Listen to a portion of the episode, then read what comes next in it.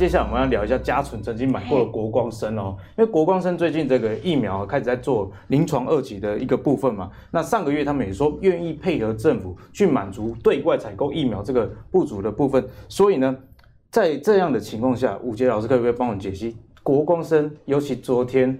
哦，又有这个本土病例出现，对，又大家又开始把眼光放到国内这些相关的个股，那、啊、我们该怎么看？讲到这个国光生哦，刚才阿格力讲到哦，这个二十五六块哦买进去哦，你看我在这个地方，即使疫情发生的时候，我也是买在二十六块哦，但是我也一样。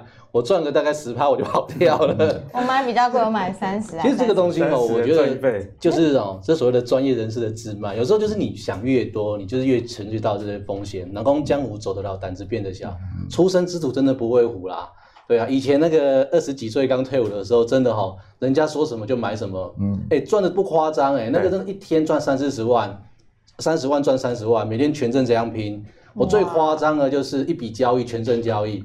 就是十五万的全程交易，两个星期我赚了两百多万。哦，然后最后呢，这两百多万花多哦，最后当然在短两百多万是不是繁华东西？繁华东西。在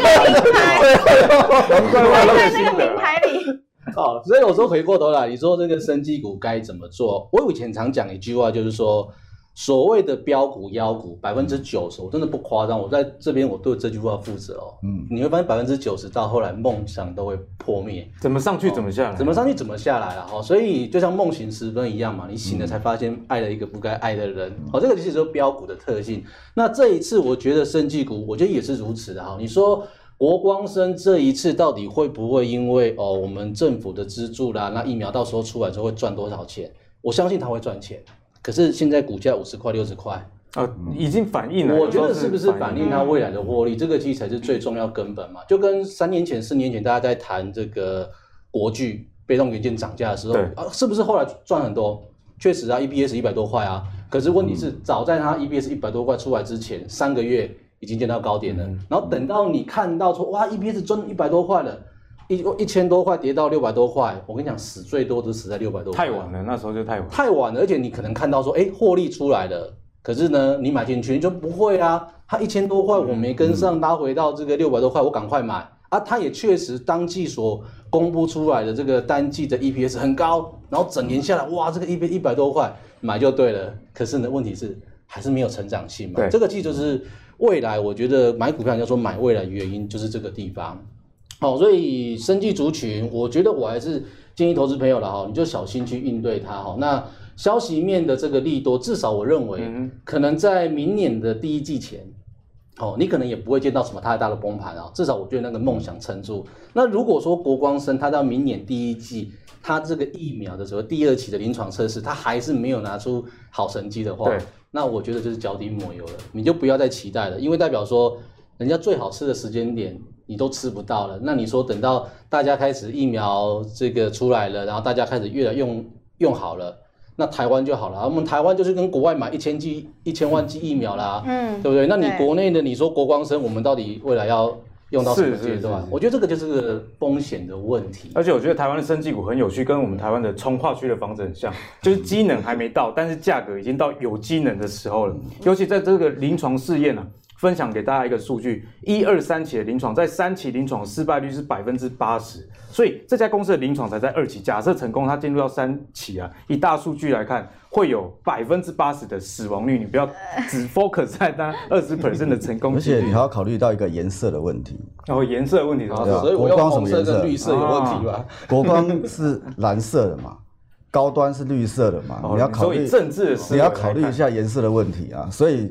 我们总统跟行政院长到底去了哪一家？你要去看这个东西。嗯，这也是很重要的一个观察。那如果生技股跟完，武武杰老师可不可以帮我们解析一下，有哪些族群是你现在觉得不错？这个我觉得最近大家谈哦，这个超前部署，超前部署。那其实今年你看，所有族群都涨过一轮了哈，从电子涨到船产。好，那最近呢，哎，这两天生技族群又开始起来了，原因什么？原因就是因为疫苗啊，这个可能又变异的问题哦。那让大家觉得，说，哎它是不是可能又另外一波疫情要爆发？所以我觉得要回过去，我们今年三月份在疫情爆发之后，到底有哪些产业是受惠的？所以今天我想跟大家谈哦，哎，就是游戏族群。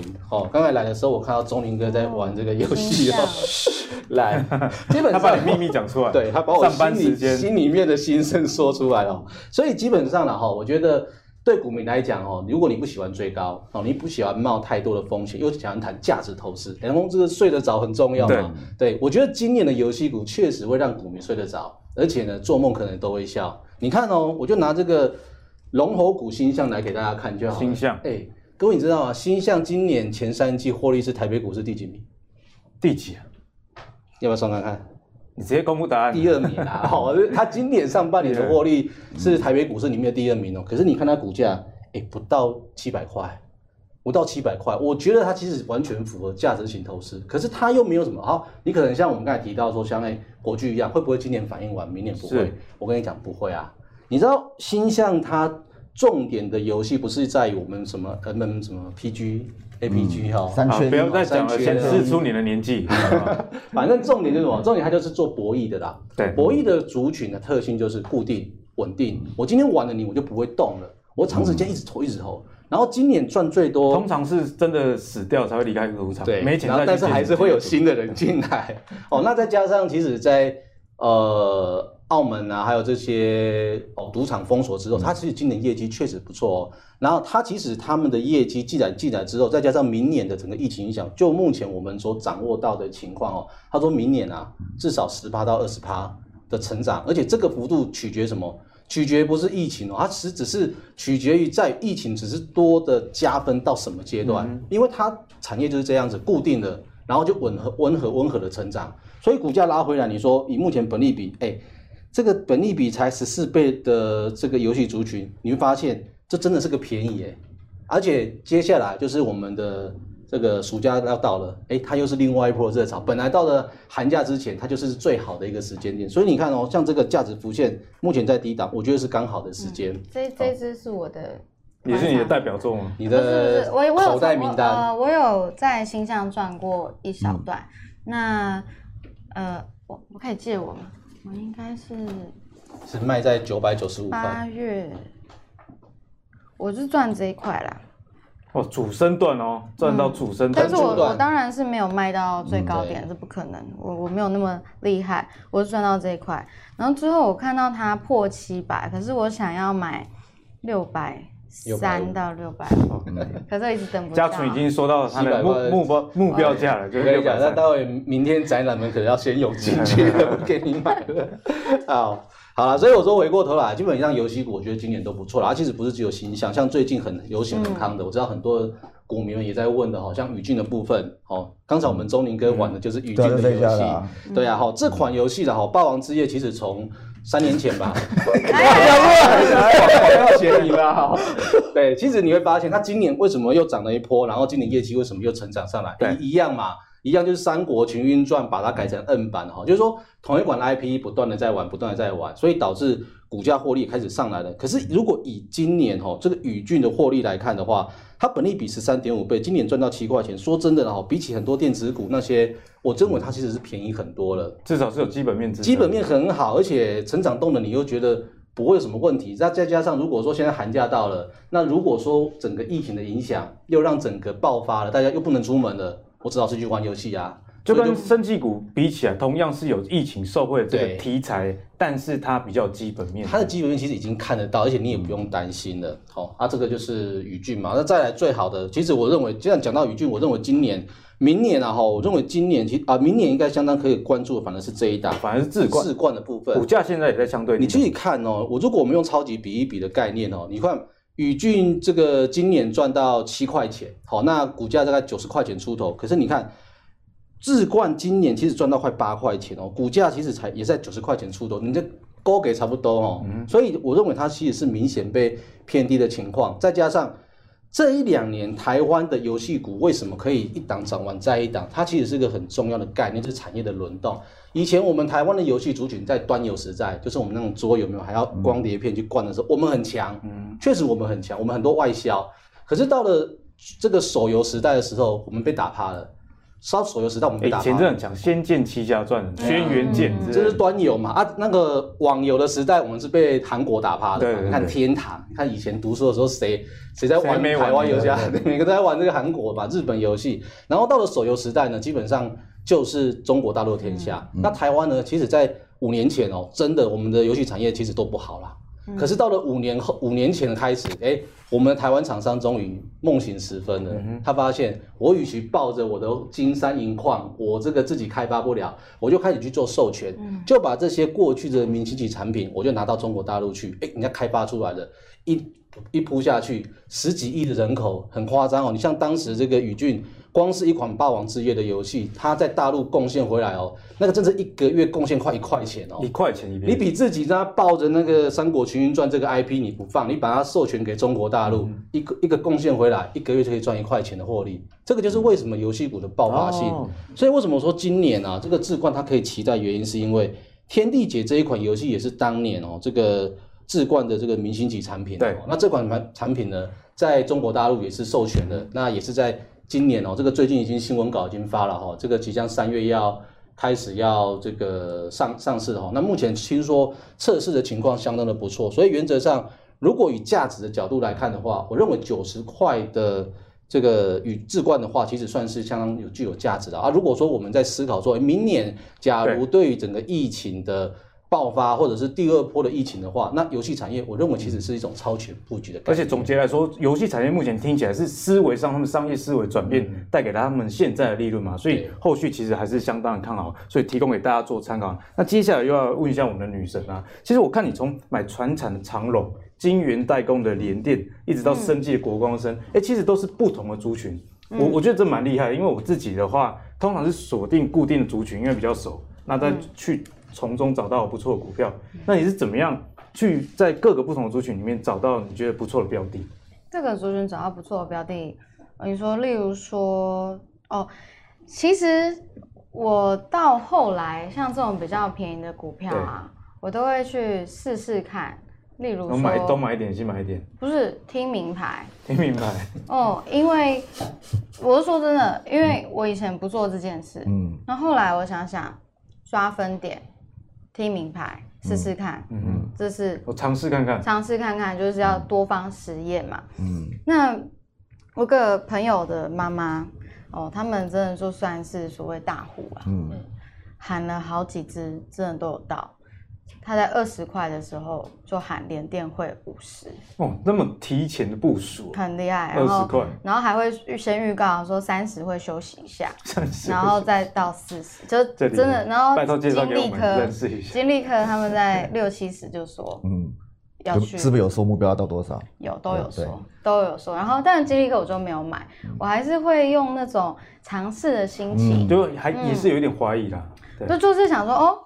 试试看啊，不过我不会去买到太冷门的股票啦，可能像联电这种大家都很关注的啊、嗯，或者说它有它呃实际的价值，那就可以去买个几张哦，试一下。对、嗯，所以就是哎、欸，听名牌。就是试一下，但是你不会一过度压太大。我不可能压，就是什么好几十张或者是什么开融资这样子。然后另外一个，像我有刚刚有一些蛮奇怪的股票啊，奇怪股票，就是名字蛮奇怪的股票啊。那我是看分点，然后看过去半年它的现形。哦，分点，然后看这些分点胜率是如何？不是，就真的会有一挂主力。一起玩这几只、嗯，然后这几只真的很猛，线都长一模一样，真假的？所以你自己的观察是这样。然后现场一模一样，代表哎，现在还蛮便宜的，他们开始在慢慢。我说 A 股票上次玩的时候怎样的量，那后来线型怎么样？现在下一只也有类似的一个情况。他们是一起玩哦，他们都同步哦，他们都同步一起玩，然后赖群线都长一，不应该不是赖群、嗯，那些应该就是那种。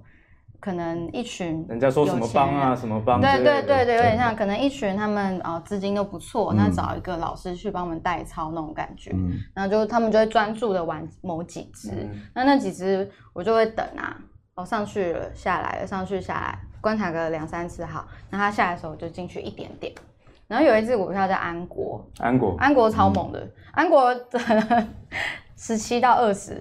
玩不腻，对，就这样一直上上上上下下，对对。那像这种其实什么基本面、消息面什么都没有的股票，就是看主力在里面玩，然后就跟风跟着一起玩，嗯，就玩玩看啊，不要买太多。然后体验一下当主力的感觉，体验一下当主力的感觉。哎、欸，我觉得你你这一段的经历让我想起一句话，你知道吗？是，就是最近我也在检讨自己的操作。他说，哎、欸，懂得泡沫的人啊，他知道泡沫在哪里，有也懂得泡沫出现的人，他会越来越聪明，就是知识的诅咒。但是他下一句是说，如果懂得在泡沫上游泳的人，会越来越有钱。我看嘉纯就是属于这种在泡沫上游泳的，哎、知道这是主力在玩的，知道这是名牌，但是我懂得、呃、不要压太大，然后有赚就跑，其实就可以在泡沫中悠游了。嗯，然后还有一些冷门股啊，如果大家真的像我一样当手游在玩的话，可以找一些，例如说大风电。大风电，嗯，是一个你就觉得是夕阳产业。你说有线电视，嗯，就觉得夕阳产业嘛，然后你也看它都没什么动，每天就那几十张。那相对低点的时候，你也是买进去，然后躺着，真的啊，真的就是躺着，因为它有一天会动，你只要有耐心，但是前提就是你不要买太多嘛，嗯，躺着啊，它就真的会动，因为买太多就就就会一直去关注，对啊，它动买太多就睡不着了，对，就看就是看看未实现损益啊，啊那一个哦哦哦到了就是五趴六趴，好好走人，就这样，那。很会不会很多酸民酸你？哎，你每次都 po 赚钱的，那有没有一些赔钱的经验？肯定有啊，肯定有。可是我呃，我印象中最惨是我很喜欢的一只股票翼龙。翼龙。然后哦，听听你讲过。对，我在翼龙里面也是短进短出过非常多次。然后我那有些人会觉得，哎，你是一百块的时候就已经买翼龙了，你干嘛就不长线抱着？那就不好玩啊，因为我就已经说我在玩手游啊，你真的像美股一样。就是半年价价值，像美股一样半年价值投资，我就是专注在美股上面就好了。对，因为你已经我有分，我已经分好。对，对，已经分好。对，那翼龙那时候印象中七月七月初有一天好像跌了几百点，嗯，然后大家开始恐慌啊，是不是就是要要结束了，有时要回到什么那个什么八五二三件啊之类的。然后我真的有被这个其他人的恐慌给影响。我觉得一定会有投资。我就有砍。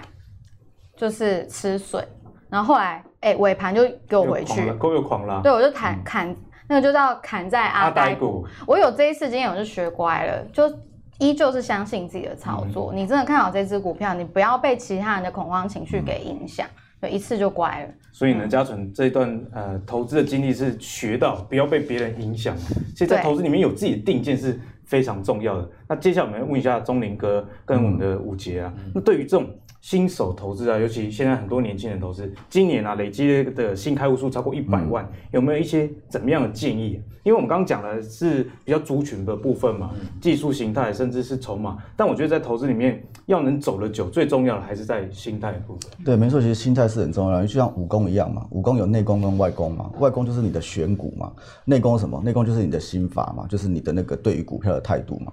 像刚刚嘉纯有讲到那个什么看分点啊，那个其实我认为那个很有用。是我每天在做的事情，每天都。所以我要跟新同学讲的东西，其实这是因为我进股市二十几年了，前十年没什么赚钱，赔比较多。第十一到十五差不多打平，真的赚钱是后面这五年，后面这五年才开始赚。所以我一开始跟大家说，你要有强烈的意志，相信自己在股票上可以赚到钱，不然呢？不然我现在可能早不见了嘛。对，所以如果说第一个的话，就是。最简单的方式就是你要去看筹码，就是钱钱到底是往哪个地方走了。如果说你不会看分点的话，最简单就是什么？你看那个投信进出嘛，你不要看外资哦，因为像外资很多假的，对不对？对。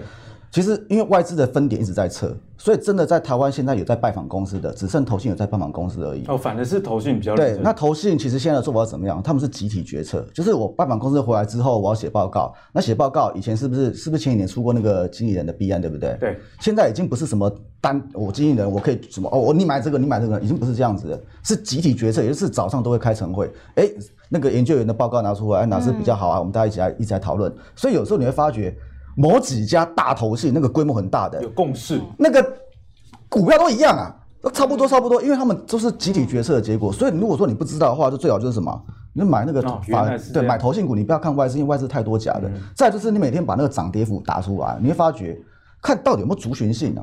因为这个台北股市现在都是一个一个群一个群，方向比努力对，就是它不会单兵作战的，是你那个像今天，比如说盘中的时候，你就看一下，哎，今天到底哦那个涨跌幅排行，哎，怎么前面几名都是这个什么钢铁股啊，都是航运股，你会发觉说钱就往这个地方走了嘛。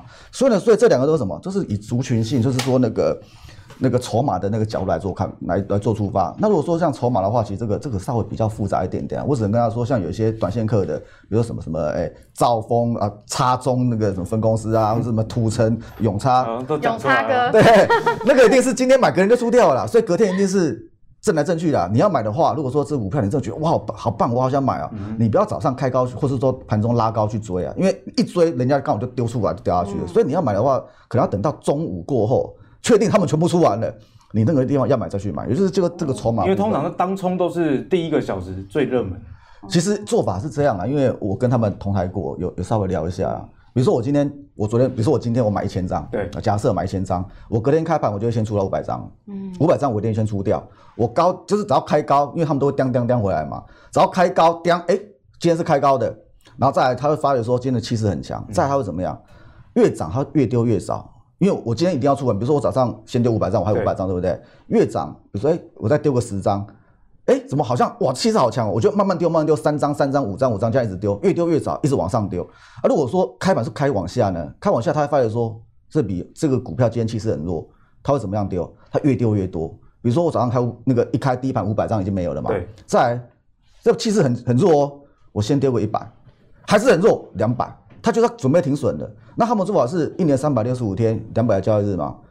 我一百五十个交易日，我算打平好不好？我就赚到五十，我就赚到五十天就好了。嗯、那五十天里面，我的资金是好几亿耶，几十亿耶。薄利多销，你去看嘛，比如说像那个强势股，那个永宁哥的一锁都做啊，嗯，第一排打出来两几千张。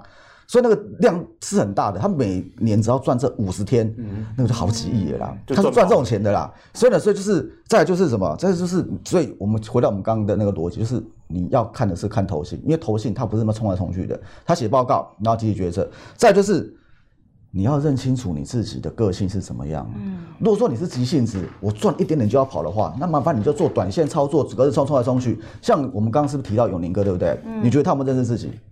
他非常的认识自己，我就是做隔日冲，我没有什么买进去，哇，涨停板我就不冲了，没有，隔天涨停他一样出掉，然后呢再换下一只，也就是你要了解自己，你的个性怎么样，你有没有耐心？如果说你有耐心，对，像那个嘉文讲有耐心，比如说他可以报啊，比特币可以报三年，对不对？安息。对，你可以报三年都不看的，那你可以买那一种哎定存股，或是说成长趋势股。如果说你是没耐心的，我每天都要看，我我每个小时都要看，有涨一块哦，涨一块，我好想出，我好想出。对，就是你要先了解自己，你的个性是怎么样。如果说你的个性是急性子，偏短线做，那就麻烦你尽量做短线，不要留仓，晚上睡着觉。为原则，啊，如果说你是长线的话，你说啊，我买了丢着不理它，对，摆几个月，对，都都 OK 的，那你就怎么样？你就尽量做波段操作。所以呢，所以就这三点。那再然第四点，还有第四点我没有没有讲到的，嗯、你要勇于认错。嗯，会赔到大钱都是不停损，这个是最难的。对，很难。这个我想，我举个例子好了啦。如果说你是老板，你开了十家分店，十家分店里面有两家是赔钱的。请问你会怎么处理？就关掉。对，但是一般人对于股票这个道理同样逻辑哦，你把它搬来股票市场，嗯、一般人怎么处理？不卖不赔。哎、欸，这两家赔的，哎、欸，这两张赔的，我先放一下好了，看会不会弹起来，我再出。对啊，另外八间有赚钱的，我把它卖掉。一般投资人是这样的，就是赔钱的时候，哎、欸，都砍不下去。对，然后呢，就盘那个赚钱的，结果呢，赚钱的一砍掉，哇，继续喷。对啊，赔钱的哎跌十趴没出二十趴，所以呢，所以一般来说。赔到大钱都是什么？没有停损嘛？对，所以其实就这部分，如果说就选股的话，其实我我们做个总结啦，嗯、就是如果说以给新手的建议，就是我认为你要先找筹码面的，然后呢有族群性的，再怎么样，再你要认清自己，你到底是做长还是做短，再呢再你要勇于认错哦，设停损点，再是什么？做一个去我执啊，嗯、去掉本身的执着。我这佛教里面所讲的去我执，你觉得这股票会涨，但是呢怎么没有涨？那没有涨，我是不是应该出掉它？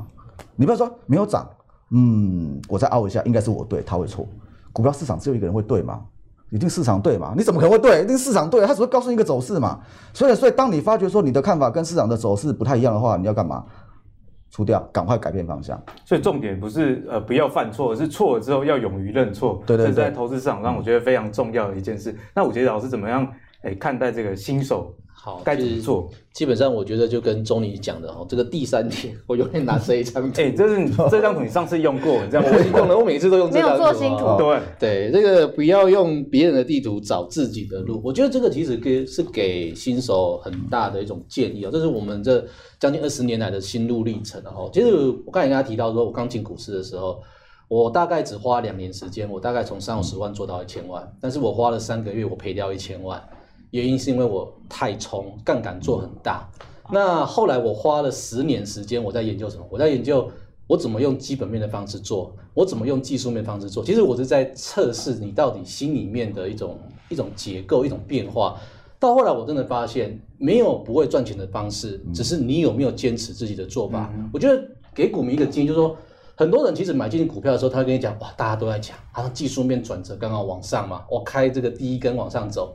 然后涨上去的时候，哎，不如预期啊，不如预期刚好跌下来，就像钟明讲了，哎，听说明年有什么明星级产品，然后譬如就就打个这个像刚才我们提到这个国光生一样，嗯，政府又要补助啊，那明年是不是疫苗到时候可以出口啊，又要赚多少钱啊？但是你你心里面永远想着这个问题，可是你没有永远没有想到是那这个股价。的获利就是跟不上嘛，所以一跌下去，哇，三成腰斩到等到哪一天发现哇，所有全世界的这个疫情全部告一个段落之后，才发现我的国光生好像没有用了，你只要忍痛停损掉，这个是一个问题啊。那再来的话，涨上去，你说为什么很多的股民卖掉之后喷出去？很简单嘛，就像刚才钟林有提到这个航运族群，这个估算起来，明年可能至少三块钱、四块钱。好，我说假设了哦，那目前股价二十几块，你在担心什么？本利比不到十倍啊，你为什么要赚个两块钱、三块钱跑那么快？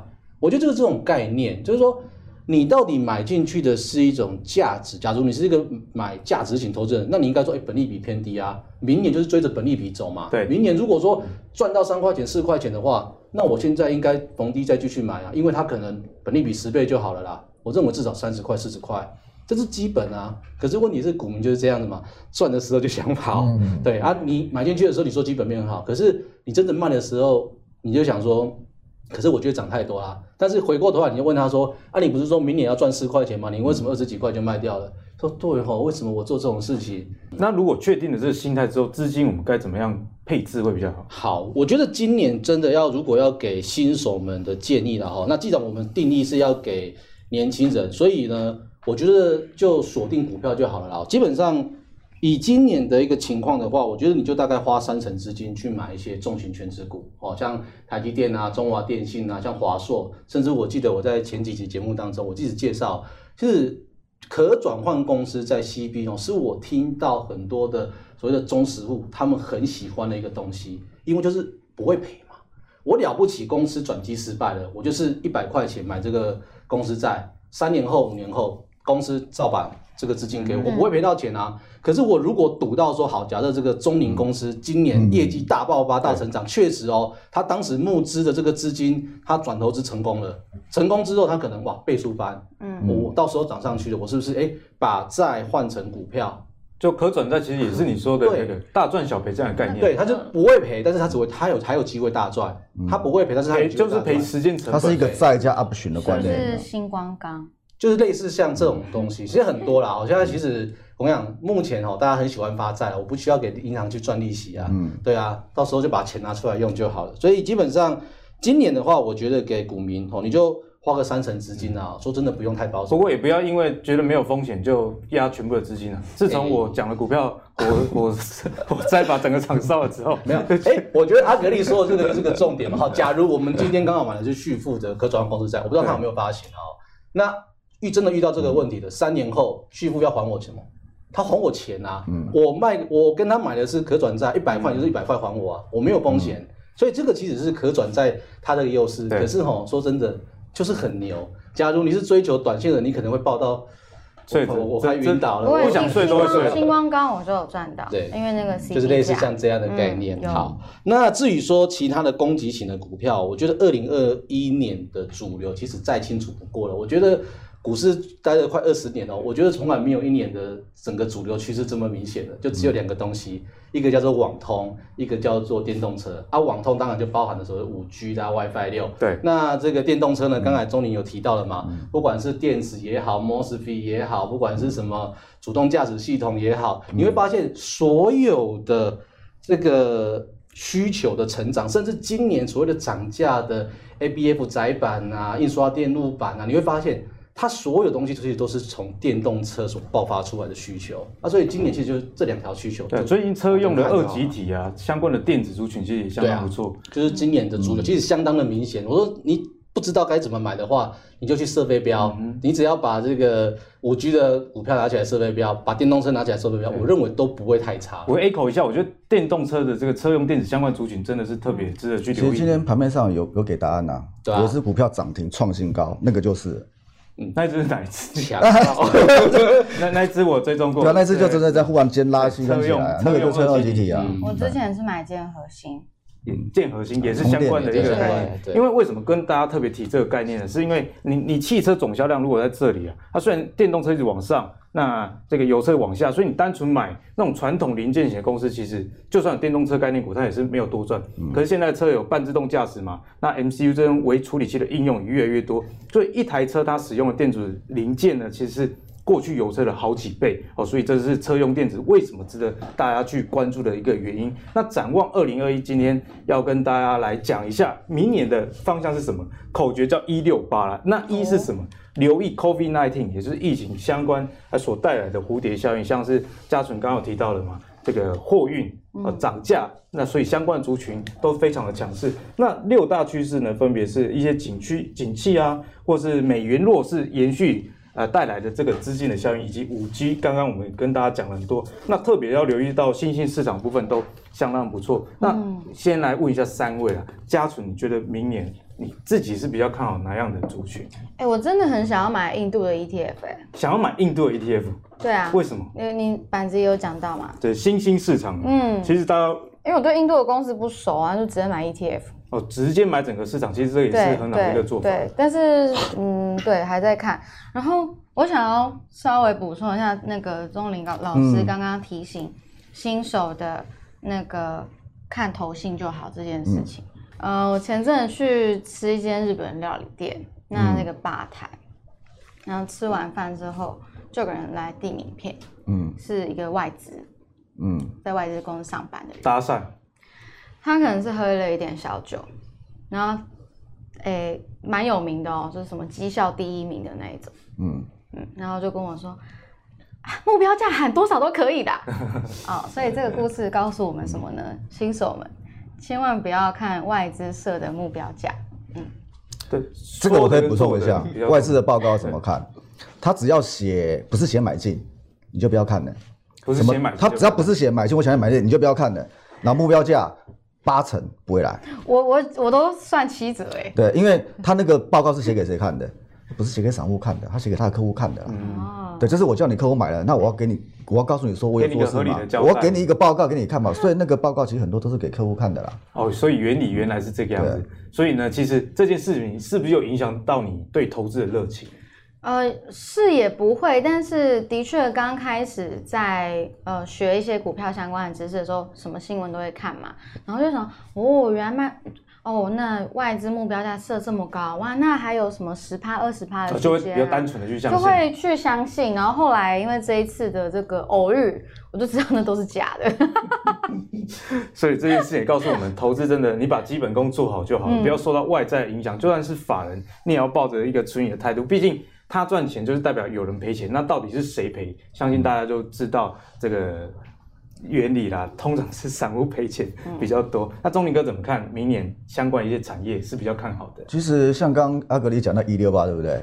其实会觉得很绕口。他总结就六个字而已啊，钱太多都可买啊，钱太多。你你看那个他说买买那个股市。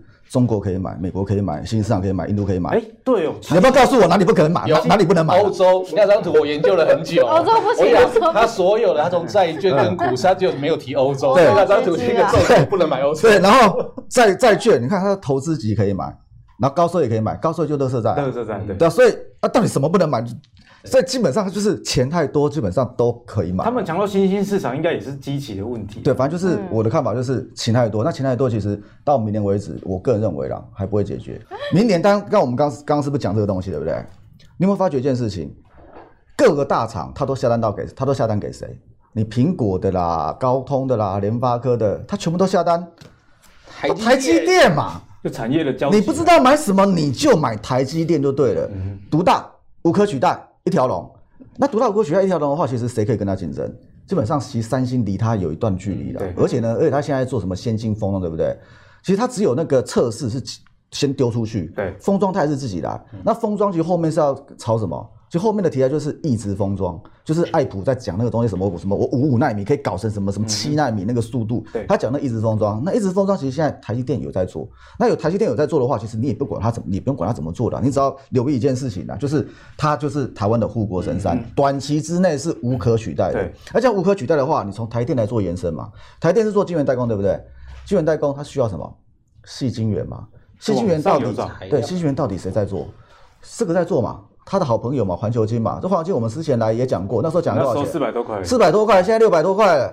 对，所以我也是消息灵通人士，所以那时候涨上来的时候，但是涨起来，到底结束了没有？应该还没结束嘛。那为什么还没结束？因为十二寸那么它不是诟病的创世嘛。对。其实如果说你光就十二寸来看的话，来看的话啊，你不要什么什么全部加进去，你全部加一加，可能是坐二望一嘛。如果说你看只看十二寸的话，它基本上它独大了。嗯。那独大的话，后面它还有一个什么题材？我现在我们现在讲的已经不是什么什么什么晶圆代工啊，什么矽晶圆，现在后面都在讲什么？讲那个第三代半导体嘛。那、啊、第三代半导体这个部分的话，什么碳化加碳化系，到底谁能做？只有两家能做嘛，就应该三家啦。但是呢，有一家规模比较小，我们就不谈了。对，比较大的就是环球金，它能做。还有谁能做？合金能做。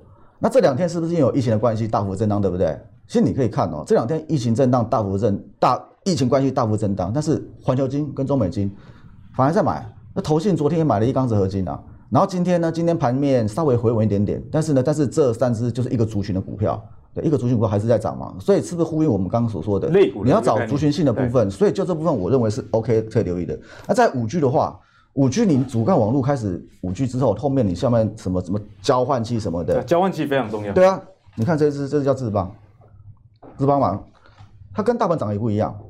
跟他们长得不一样啊！之前四百句交换器，在前两年就开始讲四百句、四百句讲到今年，它基本上，你看这股价，你也不用猜到底真的有没有了。我们刚刚是不是讲去我值？你看这股价，你还觉得它没有吗？都已经翻成这样子了，然后呢，那整个筹码面，什么外资啊、投信啊、大奥持比啊，什么什么，就我刚跟他提的，筹码是不会骗人的，尤其是这个大奥持比，这是我每个礼拜基本上都要看的，因为这四百张以上。你对一家公司了解，你才会买四百张以上或是一千张。四百张大户也是我常看的一个指标。对啊，所以如果说当你发觉这个那个指标都在往上的话，代表代表是大户卡进去了嘛？股票市场消息可能会是假的啦，现行可能会骗你啦。嗯。只有钱不会骗你啦，筹码分点这种东西是不会骗你的。所以如果说你从这部分来看的话，就是哎，它看是 OK 的。啊，当然你就觉得啊，它好贵，对不对？啊，它好贵。有一次跟它有点类似的啦，有一次网通的啦，那个合金控啊。哎，也也是合字辈的啦，对，合金合金控嘛，这价格比较，这个价格比较稍微亲民一点。这两天是不是大幅震荡，对不对？对。我来录，我来录的时候，它今天它又创新高嘞。你有没有觉得很奇怪？这个为什么它又创新高了？明明就是 COVID nineteen 这个部分又变种了，怎么样怎么样？它昨天也掉下去了，掉下去，今天啪拉又又又整个拉起来，而且呢，股价创新高。那股价创新高代表趋势是对的嘛？那趋势对的话，一样，我们从那个筹码面来看的话，就是如果说你看那个什么买卖交互差，你会发觉它买卖加速差多什么？买卖加速差大部分都是负的，代表其实是有人在收获的嘛。所以如果说你从这部分看的话，我们回到刚的逻辑，就是短线上你真的不知道买什么话，你就买台积电哦。那同台积电来做出发的话，就是哎，你可以留意什么？可以留意第三代半导体的合金哦，或者说环球金。就是从整个半导体的上中下游去找答案。对，然后五 G 的部分，你今年建制，今年是元年嘛，明年基本上一定是更起飞。嗯、那更起飞的话，其实现在股价，我们刚刚是不是讲去我值，对不对？他不是已经告诉你，我就是标股了嘛？我我就创新高了，你还不多看我一眼？你还是买那个低档没有涨的嘛？对，所以像这个股票，我认为是都可以留意。就网通的族群值得去留意。嗯、那武武杰老师呢？好，这个我都常讲哦，这个人微言轻的哈，这个自己讲不如我们这个妈妈来讲哦。妈妈讲。对，这个刚才钟林有提到哈，要买股票就跟高端 E 跟国光生。对，为什么高光一涨得比较重？对啊，因为有这个政行政院加持嘛，哈、嗯，所以呢，我在前两天我我看到了一个 PDA 档，我吓到，这个 PDA 档是谁谁做的哦？我想连我们的行政院副院长都要拿着一这个一叠的大概五十几页的 PDA 档来做报告，报告展望什么？台湾产业未来的科技展望，哇！我就看了一下，我发现哇，这直接就是行政院报名牌啊！他直接跟我们讲什么？这些数字，我认为不是一任何的一家这个投信有办法去做到。嗯，他是直接把所有的今年哦，对，我们这个所谓的高端产品直接回流，哦，然后投资的金额全部打打下来的，甚至它里面直接点名的股票，重点是他直接点名的股票，点名哪些？